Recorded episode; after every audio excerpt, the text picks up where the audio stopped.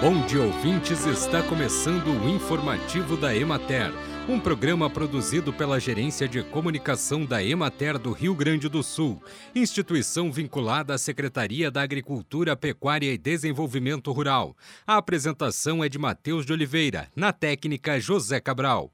No segundo dia da primeira rodada de negócios digital do Turismo Rural do Rio Grande do Sul, edição Porto Alegre, a demonstração do artesanato e a abertura de algumas aldeias indígenas para receber visitantes na capital chamou a atenção de guias de turismo, agências e operadoras. A apresentação ocorreu nesta sexta-feira, 19 de novembro, em evento virtual que é realizado pela Emater. Foram demonstrados empreendimentos em turismo étnico-cultural, afroturismo, turismo rural na agricultura familiar e agroturismo, turismo de experiência e criativo e ecoturismo. A primeira transmissão tratou do turismo étnico-cultural, espaço onde o cacique Maurício Messa de Oliveira, da aldeia Guarani Caaguimirim, de Porto Alegre, divulgou o artesanato feito pelos indígenas, assim como as peças artesanais feitas pelos caigangues do Núcleo de Agronomia foram apresentadas por José Sales, que comentou ainda sobre a possibilidade de receber turistas para conhecerem e vivenciarem sua cultura.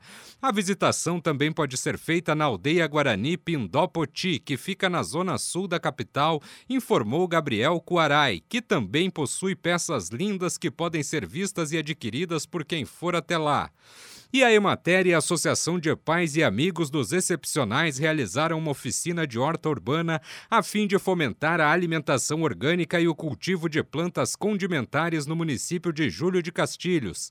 O evento procurou desenvolver a integração dos alunos da instituição a partir da oficina de cultivo de hortaliças e plantas condimentares, atividade que incluiu os estudantes em todo o processo de construção e plantio de uma horta dentro da associação. O grupo de 15 alunos foi estimulado a ter contato direto com a terra, plantas e mudas e contou com trabalho de orientação sobre a diversidade de alimentos e fomento à integração entre os estudantes.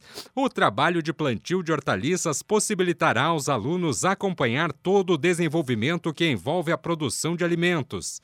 Bem, e por hoje é isso, nós vamos ficando por aqui.